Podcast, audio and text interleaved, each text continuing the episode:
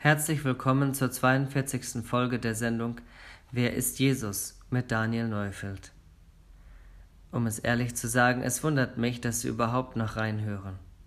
Finden Sie nicht auch, dass Jesus mit dem, was er aus sich macht, mächtig übertreibt? Auch die Leute damals wurden einfach nicht fertig mit ihm. Längst hätten sie ihn ignoriert oder verspottet, wenn er nicht diese Wunder wären, die noch nie jemand getan hatte. Dieser Zwiespalt war ihnen unerträglich und musste aufgelöst werden. Johannes berichtet uns, es fand aber in Jerusalem das Fest der Tempelweihe statt, und es war Winter. Und Jesus ging in den Tempel in der Halle Salomos umher. Da umringten ihn die Juden und sprachen zu ihm, Wie lange hältst du unsere Seele im Zweifel? Bist du der Christus? So sag es uns frei heraus. Jesus antwortete ihnen, ich habe es euch gesagt, und ihr glaubt nicht. Die Werke, die ich tue im Namen meines Vaters, diese geben Zeugnis von mir. Aber ihr glaubt nicht, denn ihr seid nicht von meinen Schafen, wie ich euch gesagt habe. Meine Schafe hören meine Stimme, und ich kenne sie, und sie folgen mir nach. Jesus verzichtete auf eine langatmige Beweisführung. Er hatte alles gesagt, was gesagt werden musste. Außerdem hätten seine Wunder ausreichen sollen, jeden Zweifel aus der Welt zu schaffen. Darum hielt er es für überflüssig, noch irgendein Zeichen zu tun, um sie zu überzeugen. Er stellte einfach ihren Unglauben fest, und über diesen Unglauben muss ich ein paar Dinge sagen. Erstens, der Unglaube widersteht dem Reiz eines neuen Lebens. Er fühlt sich in den vier Wänden seiner Weltanschauung sicher und bleibt im Stall, wenn der Hirte ihn ruft. Zweitens, der Unglaube ist unter keinen Umständen bereit, sein Leben einer anderen Autorität zu unterordnen. Wenn Jesus ruft, lässt er sich nicht aus der Reserve locken. Drittens, der Unglaube stellt eine Vielzahl an Bedingungen an den Hirten, ehe er sich dem Abenteuer der Nachfolge hingibt. Doch diese Bedingungen nimmt der Hirte nicht an, und so bleibt er unverrückbar an seinem Ort. Der gute Hirte zwingt niemanden. Würde er das tun, dann wäre er nicht gut. Diejenigen aber, die ihm glauben, geben dafür alles auf und folgen ihm nach. Sie wissen, dass er sie kennt und dass er sie liebt. Das gibt ihnen das nötige Vertrauen. Jesus führte weiter aus, und ich gebe ihnen ewiges Leben, und sie werden in Ewigkeit nicht verloren gehen. Und niemand wird sie aus meiner Hand reißen. Mein Vater, der sie mir gegeben hat, ist größer als alle, und niemand kann sie aus der Hand meines Vaters reißen. Ich und der Vater sind eins.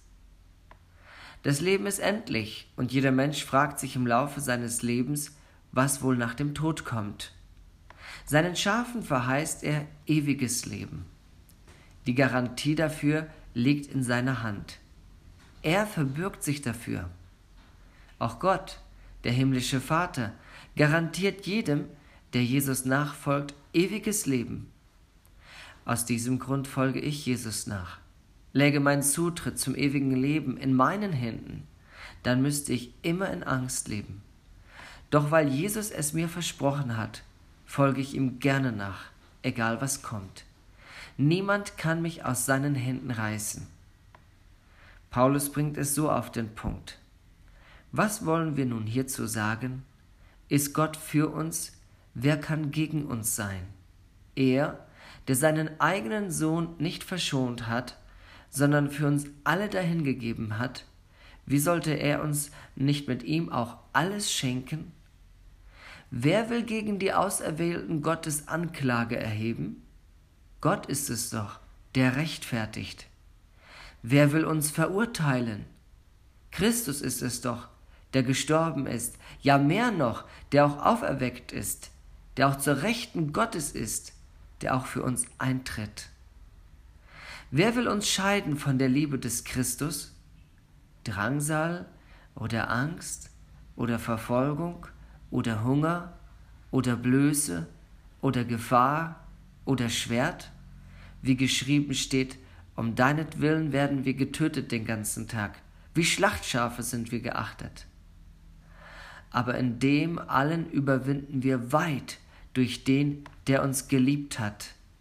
Denn ich bin gewiss, dass weder Tod noch Leben, weder Engel noch Fürstentümer, noch Gewalten, weder Gegenwärtiges noch Zukünftiges, weder Hohes noch Tiefes, noch irgendein anderes Geschöpf uns zu scheiden vermag von der Liebe Gottes, die in Christus Jesus ist, unserem Herrn. Römer Kapitel 8, die Verse 31 bis 39. Dies gilt jedoch nur für die, die ihr Leben Jesus anvertrauen. Die Reaktion der Juden auf die kurze Antwort Jesus spricht Bände. Da hoben die Juden wiederum Steine auf, um ihn zu steinigen. Jesus antwortete ihnen, Viele gute Werke habe ich euch gezeigt von meinem Vater. Um welches dieser Werke willen wollt ihr mich steinigen?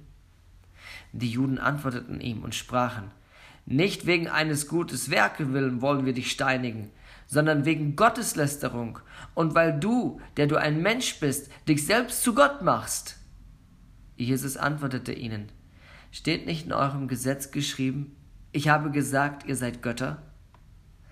Wenn es diejenigen Götter nennt, an die das Wort Gottes erging, und die Schrift kann doch nicht außer Kraft gesetzt werden, wieso sagt ihr dann zu dem, den der Vater geheiligt und in die Welt gesandt hat, du lästerst?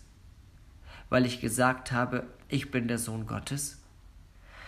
Wenn ich nicht die Werke meines Vaters tue, so glaubt mir nicht. Tue ich sie aber, so glaubt doch den Werken, wenn ihr auch mir nicht glaubt, damit ihr erkennt und glaubt, dass der Vater in mir ist und ich in ihm. Da suchten sie ihn wieder zu ergreifen, doch er entging ihren Händen. Und er zog wieder jenseits des Jordan an den Ort, wo Johannes zuerst getauft hatte, und blieb dort. Und viele kamen zu ihm und sprachen, Johannes hat zwar kein Zeichen getan, aber alles, was Johannes von diesem gesagt hat, ist wahr und es glaubten dort viele an ihn. Viel ist diesem Text nicht hinzuzufügen. In Jerusalem wurde es Jesus zu gefährlich. Ja, er würde sein Leben dort noch lassen, vier Monate später in etwa. Doch er wollte ihnen noch eine Gelegenheit zur Umkehr bieten. Darum zog er sich zurück. Den Ort seines Rückzugs wählte Jesus bewusst. Es ist wie eine kleine Zeitreise an die Stelle, wo ganz Israel von dem Asketen Johannes berührt wurde und sich Tausende taufen ließen. Hier wurde Jesus von ihm als das Lamm Gottes proklamiert. Hoffnung hatte aufgeleuchtet. Doch Johannes fiel der grausamen Herodias zum Opfer und die frommen Juden erkannten den Messias nicht. Oder wollten es nicht erkennen.